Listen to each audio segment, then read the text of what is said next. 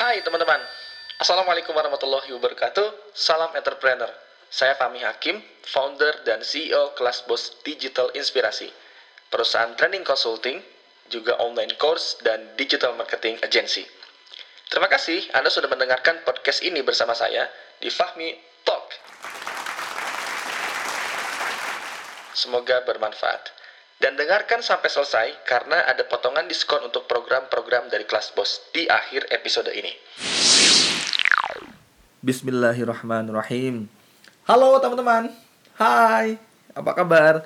Saya berharap sekali Anda yang mendengarkan podcast ini adalah orang-orang yang tetap sehat walafiat ya. Allah limpahkan kesehatan untuk teman-teman semua. Kemudian Allah limpahkan ketenangan. Kemudian juga Allah limpahkan curahkan rahmat dan karunia yang banyak ya. Amin ya rabbal alamin. Dan saya juga berharap Allah berikan semangat untuk teman-teman semua meskipun kita dalam keadaan wabah COVID-19 dan juga krisis seperti ini. Oke, okay, by the way, saya bahagia banget ya, senang banget karena akhirnya bisa menyapa Anda kembali dalam Fahmi Box begitu ya. Mudah-mudahan ini bisa jadi teman untuk Anda gitu ya, sehingga kita bisa saling tukar pikiran, saling sharing gitu ya, berbagi insight. Oke, okay, teman-teman, podcast episode kedua ini saya mau bahas strategi manuver pada bisnis kita di saat krisis seperti sekarang. Jadi saya mau kasih judul pada podcast episode kedua ini judulnya Strategi Manuver Bisnis di Saat Krisis, gitu ya. Jika dalam episode pertama saya sudah membahas 7 langkah bisnis survive di tengah wabah, kali ini saya mau langsung to the point membahas lebih rinci soal manuver bisnis, begitu ya teman-teman ya. Jadi silahkan simak sampai selesai, mudah-mudahan ada manfaatnya. Teman-teman, di masa-masa ini, itu banyak orang yang membahas, katanya di saat krisis seperti ini, kita lakukan pivot pada bisnis kita. Nah, lalu apa bedanya sih manuver yang saya maksud dengan pivot? Gitu ya. Sebenarnya mirip antara pivot dengan manuver yang saya istilahkan sendiri. Hanya saja manuver itu lebih lengkap ya menurut versi saya. Kalau pivot itu artinya mengubah arah, mengubah bisnis model, atau juga mengembangkan perusahaan ke arah yang baru atau ke arah yang lebih luas. Nah, itu kalau arti pivot begitu ya. Misalnya nih, Tokopedia, mereka pivot tuh. Yang tadinya mereka ini marketplace untuk produk-produk UKM, saat ini mereka sudah mengubah model bisnisnya. Bukan hanya sekedar marketplace, tapi mereka ubah arahnya lebih luas. Sekarang ya, Tokopedia, semua keperluan harian itu bisa dilakukan di Tokopedia. Contoh, bayar listrik, bayar pulsa, kuota, banyak banget ya. Bahkan nih, sampai bayar biaya pendidikan, termasuk online course atau kursus online, bahkan kelas bos sendiri pun itu akan bekerja sama dengan Tokopedia dan pemerintah untuk program kartu prakerja. Jadi nanti bagi penerima kartu prakerja, itu bisa ikut kelas bos menggunakan kartu prakerja. Begitu, itu udah luas tuh ya, Tokopedia sudah melakukan pivot kepada bisnisnya. Oke, itu pivot teman-teman. Lalu apa bedanya sama manuver gitu ya? Saya cari arti manuver nih ya. Ternyata dalam KBBI arti manuver adalah gerakan yang tangkas dan cepat dari pasukan perang. Wow. Luar biasa ya ini bahasanya emang agak ngeri sih. Tapi bukan maksud saya perang ya karena kita dalam keadaan tidak sedang perang. Atau manuver ini bisa juga diistilahkan untuk politik. Wah, ini apalagi nih? Ini juga bukan politik ya, kita bisnis begitu ya. Tapi teman-teman, ingat nih, ah, ada kata kunci dalam manuver ya di mana dalam KBBI ini menyebutkan arti manuver adalah gerakan yang tangkas dan cepat dari pasukan. Jadi apa tuh? Ada kata kunci dalam arti manuver. Kata kuncinya apa? Gerakan yang tangkas dan cepat. Nah, ini yang saya maksud, gerakan yang tangkas dan cepat. Jadi kalau sudah tahu begitu ya, begitu situasi krisis seperti sekarang, jangan kebanyakan bengong, manuver ya buru-buru ambil kebijakan untuk manuver lakukan something begitu ya jangan diem aja dan gerakan cepatnya ini kan nggak melulu pivot begitu ya. Artinya nggak melulu mengubah model bisnis nggak selalu mengubah atau menambah produk jual. Bahkan anda bisa loh hanya mengubah angle promosi aja gitu ya. Dengan catatan produknya masih relevan dengan kondisi krisis begitu ya. Begitulah kurang lebih bedanya pivot dengan manuver yang saya maksud begitu ya tapi ini kayaknya nggak usah kita perpanjang deh teman-teman ya. Kenapa? Karena apa pun istilahnya, yang penting bisnis kita ya, bisnis Anda itu bisa survive, syukur-syukur bisa untung, kan gitu ya.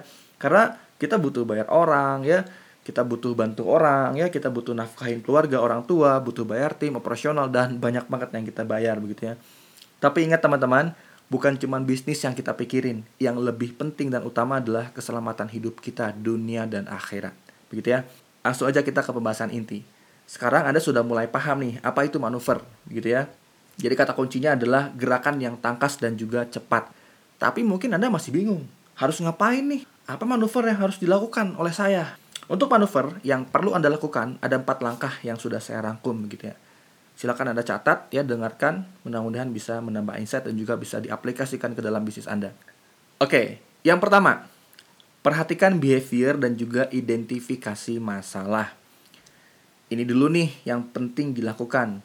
Perhatikan audiens Anda ini siapa, ya. Terus kemudian cek behavior mereka itu seperti apa di masa-masa krisis seperti ini.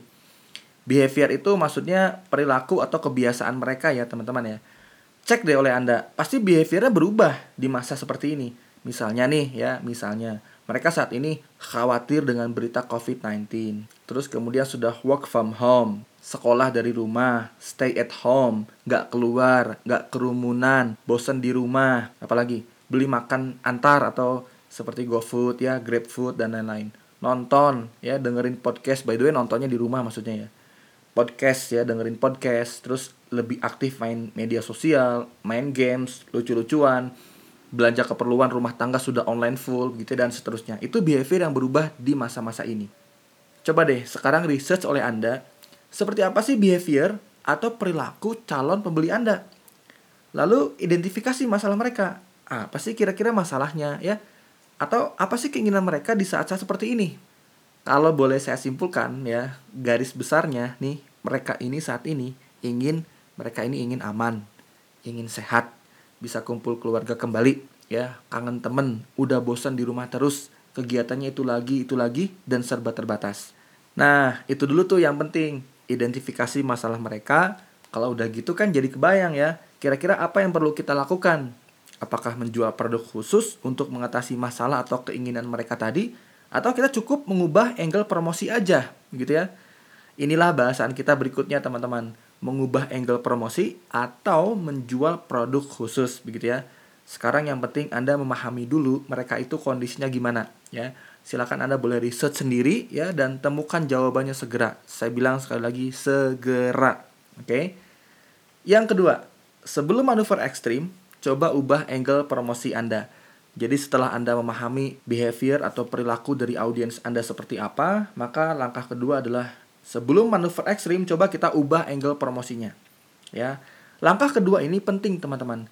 Sebelum menambah produk khusus atau meluncurkan produk khusus, coba aja ubah angle promosi Anda dengan catatan produk Anda masih relevan dengan kondisi sekarang begitu ya. Produk seperti apa yang masih relevan? Untuk menjawab itu, balik lagi ke kunci tadi nih teman-teman. Kuncinya adalah audiens itu lagi pengen aman, lagi pengen sehat, bisa kumpul keluarga kembali, kangen teman, udah bosan di rumah terus, kegiatannya itu lagi itu lagi, serba terbatas, dan tambah ini sama momen Ramadan, ya. Tapi Lebaran diimbau untuk tidak mudik. Nah ini kondisi yang sekarang lagi dihadapi oleh audiens kita. Kalau aja produk kita bisa menyelesaikan masalah yang tadi, ya masih masuk akal tanpa kita harus menambah produk baru atau meluncurkan produk khusus, ya sudah kita maksimalkan produk yang ada ya cuman diubah angle promosinya aja supaya masih relevan begitu ya. Contoh nih mereka ingin sehat ya. Kan mereka pengen sehat nih di saat-saat ini. Kalau produk anda seputar kesehatan misalnya herbal atau imun tubuh kayak vitamin dan lain-lain atau essential oil ya dan lain-lain lah itu masih masuk ya masih relevan. Anda nggak usah luncurkan produk khusus begitu ya. Tinggal anda buat angle promosi yang sesuai dengan kondisi sekarang gitu ya atau misalnya nih, mereka ini saat ini sudah bosan di rumah, ya. Kalau aja produk Anda adalah mainan anak, ya ini masih relevan dong. Ya, artinya masih bisa dinikmati saat jenuh di rumah. Ini mainan masih bisa dimainin sama anaknya, bareng sama keluarga, sama orang tuanya. Kan jadinya seru gitu, nggak terlalu bosan di rumah. Bisa jadi teman bosan di rumah ya atau penghilang bosan begitu ya. Tapi mainannya juga mainan yang seru begitu ya. Mainan yang kira-kira bisa main sama orang tuanya bareng-bareng ketawa-ketawa dan lain-lain. Itu masih relevan. Atau mungkin ya anda cukup menambah mainan khusus aja. Mainan khusus yang bisa mengusir rasa bosan begitu ya. Tapi nggak usah nambah produk baru nggak usah yang terlalu berubah banyak begitu ya. Nah bahkan nih mereka ini saat ini pengen nambah ilmu. Di saat-saat yang misalnya cuma di rumah aja mereka pengen nambah ilmu. Karena mereka udah kegiatannya semakin minim, nggak keluar ya. Kalau gitu ya, kalau produk Anda misalnya ternyata jasa online course atau kursus online, seperti kursus membuat landing page, kursus bahasa yang seru-seru tuh. Selain bisa menjadi teman saat mereka jenuh, ini juga bisa jadi ilmu untuk upgrade mereka. Jadi tambah insight ya. Atau nih misalnya produk Anda cemilan yang bisa kirim via paket ya. Lah ini juga masih relevan teman-teman. Kenapa? Karena jatuhnya kalau di rumah terus ya jatuhnya ngemil terus dong gitu ya nanti sudut promosinya bisa begini misalnya nih anda jual bakso kemasan ya bakso di vakum gitu ya. Nanti sudut promosinya bisa kayak gini nih. Di rumah aja kamu tinggal nyemil sambil rebahan. Bakso gorengnya biar kami yang kirim. Sudah di vakum melalui proses yang steril dan dijamin deh nagih. Dapatkan free ongkirnya. Nah bisa kayak gitu kan? Atau misalnya contoh lain misalnya lanjutkan hobi kita rebahan sambil rebahan, sambil makan bakso goreng dari kami. Di rumah aja, free ongkir dan lain-lain. Kayak gitulah pokoknya bahasa-bahasa atau bunyi-bunyi promosinya kurang lebih kayak gitu. Bahkan nih, saya dapat laporan dari alumni Adboss, workshop Facebook Ads dan juga Instagram Ads ya. Ada workshop versi online-nya by the way. Jadi workshop Facebook Ads dan juga Instagram Ads versi online itu ada. Alumni saya ini perempuan, jualannya gamis pria. Gamis yang panjang ya buat sholat, gamisnya laki-laki gitu ya Nah, pasca wabah ini, dia cerita omsetnya drop. Tapi setelah praktek untuk ubah angle promosi, dia buat penawaran khusus nih bagi yang di rumah aja. Eh, laporannya omsetnya naik lagi. Masya Allah, biiznillah. Loh, kenapa bisa? Kan itu fashion. Bukannya orang nggak terlalu butuh fashion, ya. Orang kan lagi menerapkan stay at home. Gimana kok bisa laku, bisa naik omsetnya? Jawabannya masih masuk akal teman-teman. Kenapa? Karena momentum Ramadan ya. Meskipun akan agak sulit untuk mudik ke kampung halaman ya. Namun gamis pria ini nggak cuman dipakai saat lebaran atau Ramadan di kampung halaman. Tapi masih bisa digunakan sehari-hari ya, sholat lima waktu, menghadap ke Allah dengan yang lebih pakaian yang terbaik begitu ya. Meskipun Ramadannya dari rumah, tetapi lebih afdol begitu ya. Jadi gamis pria ini masih cocok untuk dijual di masa seperti ini. Kenapa? Karena ada momentum Ramadan ini, gitu ya. Oke, semoga dipahami. Intinya, buat angle promosi yang berhubungan dengan mereka ini lagi pengen sehat, aman, terus kumpul lagi sama keluarganya, kangen sama dunia luar, teman-temannya, teman kantor, udah bosan di rumah ya, kegiatannya gitu lagi, gitu lagi ya. Terbatas ya, kegiatannya dari buka kulkas, nonton TV, masuk toilet, tidur. Itu lagi berulang-berulang gitu ya. Nah, terus tambahin sama momentum Ramadan ya. Mereka ini pengen saumnya lebih afdol, puasanya lebih afdol dan juga pengen lebih nikmat begitu ya. Tapi lebarannya diimbau untuk tidak mudik. Itulah perasaan yang kira-kira lagi dirasakan oleh audiens kita dan juga behaviornya juga berubah menjadi seperti itu tuh teman-teman ya. Kira-kira angle apa yang cocok untuk kondisi ini tinggal dibuat tuh disesuaikan gitu ya. Oke itu langkah kedua ya kita lanjut. Langkah ketiga barulah manuver dengan mengganti produk. Yap anda nggak salah dengar dan insya Allah saya pun nggak salah bicara. Kalau ternyata produk anda nih nggak relate atau nggak relevan dengan kondisi sekarang nggak usah dipaksain teman-teman. Manuver aja produknya ya bagi saya ada tiga cara saat manuver produk. Cara A, cara B, dan cara C. Silakan catat ya. Cara A, menambah produk yang masih berkaitan dengan produk utama Anda. Kemudian, cara B, menjual produk sementara yang penting cash flow-nya lancar. Ya. Yang C, Anda memperluas model bisnisnya. Itu cara C. Oke, kita bahas satu persatu ya. Kita bahas dari cara yang A, menambah produk yang masih berkaitan dengan produk utama Anda. Misal nih, saat ini Anda bisnisnya hijab.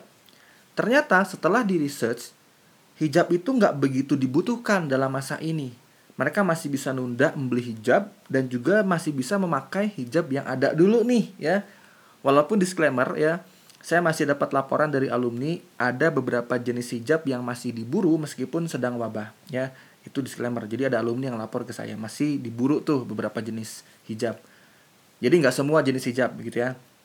Lalu pertanyaannya bagaimana kalau ternyata nih hijab yang anda jual ini tidak relate atau nggak relevan dengan masa-masa ini? Atau kurang relevan lah begitu ya. Maka jawabannya jual produk yang berkaitan dengan pembeli hijab dan masih relevan dengan kondisi pandemi atau wabah COVID-19 ini. Misal nih ya, Anda bisa menjual kurma, madu, dan propolis. Ini masih relevan. Kenapa? Karena pembeli Anda adalah hijaber dong, di mana hijaber adalah muslimah. Ya, kurma, madu, propolis ini masih relate dengan muslimah, gitu ya. Tinggal tawarkan edisi khusus selama pandemi terjadi, selama wabah terjadi, Anda menjual produk herbal muslimah. Nah, ya. Jadi Anda bisa membuat herbal muslimah bahkan dengan merek hijab Anda, ya. Atau Anda bisa membuat media sosial yang baru gitu ya, Instagram yang baru supaya nggak terlalu malu ya. Tapi intinya nggak usah malu deh. Kenapa? Karena tagihan nggak peduli Anda malu atau enggak, karena tagihan tetap jalan ya, Anda harus tetap bayar ya. Nah, sambil jalan, ya Anda bisa sembari tetap mempromosikan hijabnya ya, produk utamanya dengan cara misalnya gratis ongkir, diskon, atau menjual produk yang paling laris dulu gitu ya, dan seterusnya. Nah, itu langkah A ya. Sekarang langkah B, yaitu menjual produk sementara. Misalnya nih bener-bener jauh nih, produk Anda nggak relevan, sama sekali nggak relevan di masa wabah ini. Dipaksain juga malah babak belur begitu ya. Ya udah keluarkan produk sementara. Jualan produk yang relate aja ya. Kalau boleh saya simpulkan ya produk yang bagus dijual di masa-masa ini dari hasil research kecil-kecilan saya itu ada beberapa. Oke silakan catat ya beberapa produk yang akan saya sebutkan ini. Yang pertama adalah kesehatan seperti misalnya madu imun tubuh propolis vitamin herbal dan seterusnya yang kedua makanan kenapa makanan karena orang mulai jenuh nih ya bisa frozen food atau makanan cemilan seperti seblak instan, bakso vakum atau bakso instan ya, keripik-keripikan dan lain-lain. Yang ketiga mainan anak ya. Ini bisa laris juga untuk menghibur anak dan orang tuanya. Kemudian yang keempat, buku cerita anak. Misalnya buku Rasulullah Shallallahu alaihi wasallam ya, buku kisah para nabi sehingga bisa diceritakan oleh orang tuanya kepada anaknya, didengarkan oleh anak-anaknya begitu ya. Kemudian yang kelima, produk buku-buku lainnya, misalnya buku bisnis atau buku-buku yang lain. Ini juga bisa menjadi teman di saat misalnya lagi stay at home ya. Yang terakhir produk digital, terutama online course atau kursus online. Seperti misalnya kursus online membuat landing page ya, kursus bahasa, desain, video, terus kemudian digital marketing dan lain-lain ya. Nah, mengapa produk tersebut saya sebutkan? Karena ingat, cocok dengan kriteria mereka ini pengen aman, sehat, pengen lagi apa namanya kumpul sama keluarganya, teman-temannya, terus kangen sama dunia luar, udah bosan di rumah terus, kegiatannya itu lagi itu lagi. Mereka mencari teman ya. Oke, ada yang nanya misalnya gimana kalau kita jual produk hand sanitizer? Nah, jawaban saya kalau saya kurang suka dengan produk yang kira-kira boomnya sesaat begitu ya. Boom sesaat gitu. Saya kurang suka ya karena apalagi sekarang sudah banyak banget yang jual hand sanitizer ya.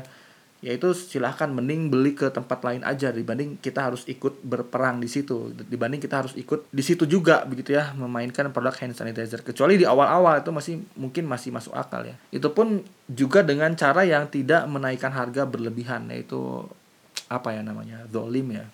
Oke, lalu terakhir ya langkah C, memperluas bisnis modelnya. Ini langkah yang C ini mirip kayak Tokopedia jadinya, memperluas bisnis modelnya. Misalnya nih, bisnis Anda percetakan.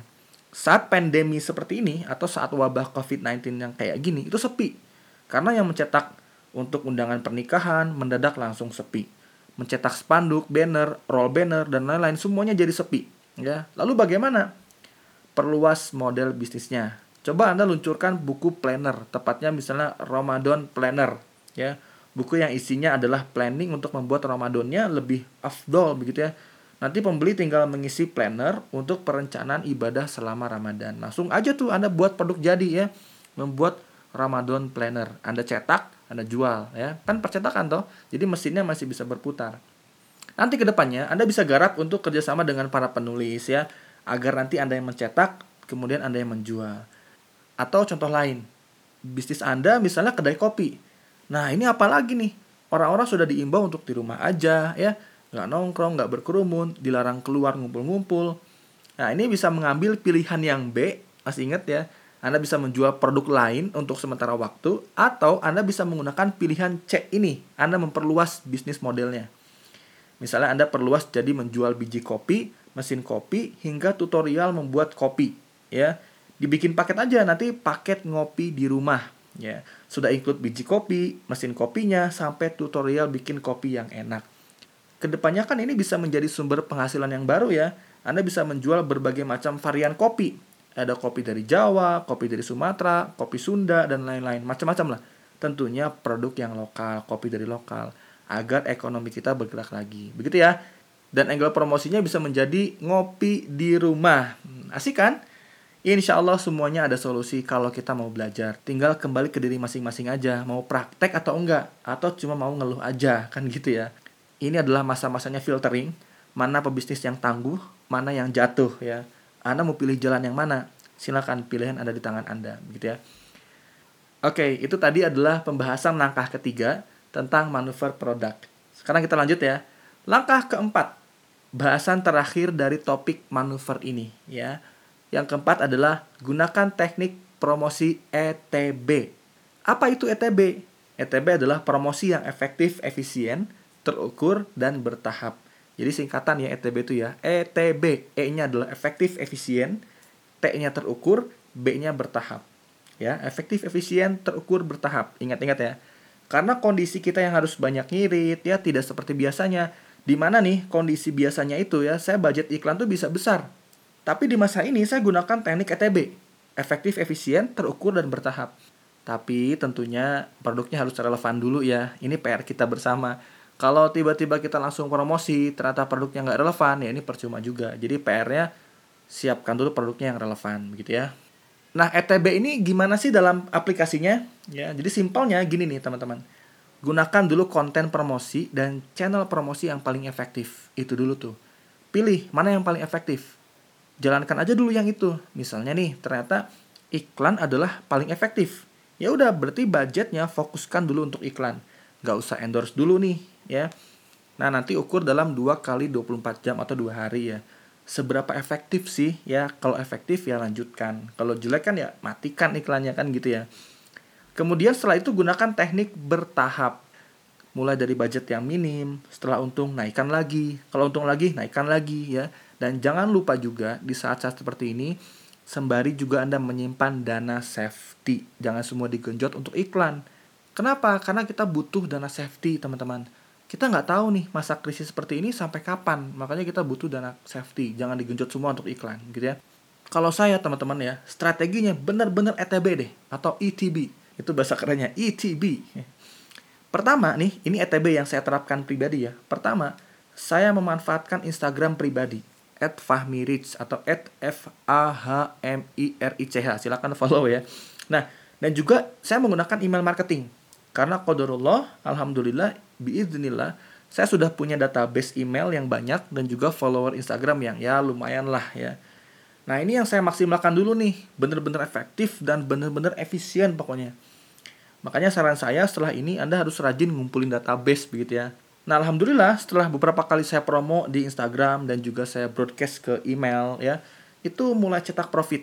Nah, dari sini sembari saya meneruskan promosi email dan juga di Instagram, saya juga mulai genjot lagi nih Facebook Ads dan juga Instagram Ads-nya. Budgetnya kecil, ya nggak kayak biasanya ya. Dan saya menggunakan angle promosi yang sudah terbukti berhasil dari pengalaman saya promosi di Instagram dan juga di email tadi gitu ya saya genjot iklannya dengan budget yang kecil. Nggak biasanya deh biasanya budget saya gede gitu ya. Di saat ini saya turunin budgetnya supaya saya punya dana safety begitu ya. Eh alhamdulillah. Ternyata di hari pertama langsung profit. Masya Allah biiznillah gitu ya. Saya tungguin sampai hari ketiga wah alhamdulillah angkanya cenderung stabil. Barulah setelah ini saya mulai optimasi. By the way, kalau Anda juga mau belajar Facebook Ads dan juga Instagram Ads, ya Anda bisa ikut program AdBoss Online. Ini adalah program private Facebook Ads dan juga Instagram Ads Mastery atau versi lengkap gitu ya. Klik aja kalau mau ikut kelasbos.com garis miring adboss online. Nanti linknya saya siapkan juga dalam deskripsi podcast ini. Silahkan cari aja. Oke, balik lagi ke topik. Kalau profit sudah cukup untuk gaji, ada dana safety, bisa buat stok makanan, ya, barulah hajar lagi budgetnya. Itu cara main saya. Inilah ETB yang saya maksud atau ETB ya efektif, efisien, terukur, dan bertahap. Saya nggak mau gambling, urusannya perut soalnya ya. Ada anak-anak, ada istri yang harus dinafkahi mereka harus makan ya. Terus ada karyawan yang harus digaji jadi saya nggak mau gambling. Saya menggunakan efektif efisien terukur dan bertahap. ETB terus bagaimana dengan anda? Anda bisa melakukan pola yang sama ya. Mulai dari yang ada dulu nih. Misalnya anda bisa promosi dari Instagram anda sendiri dari status WhatsApp ke grup keluarga atau ke teman-teman ya ke saudara atau ke grup WhatsApp tetangga pokoknya lakukan deh setelah itu jangan diem kalau sudah ada hasilnya, lanjut pakai strategi berikutnya yang lebih menghasilkan, misalnya ngiklan atau endorse. Tapi kalau boleh saya saran sih ya, saran saya nih, ngiklan aja supaya terukur dan bisa lebih hemat dibanding endorse. Begitu teman-teman. Ya, saya berharap mudah-mudahan dapat dipahami dan podcast episode kedua ini benar-benar bisa dipraktekkan, diaplikasikan dan benar-benar bermanfaat ya. Oh ya, seperti yang saya janjikan, dapatkan diskon khusus untuk join di e-courseclassboss.com ini adalah e-course atau online course atau kelas online ya. Nanti Anda belajar strategi bisnis online dan juga digital marketing yang efektif dengan lengkap ya.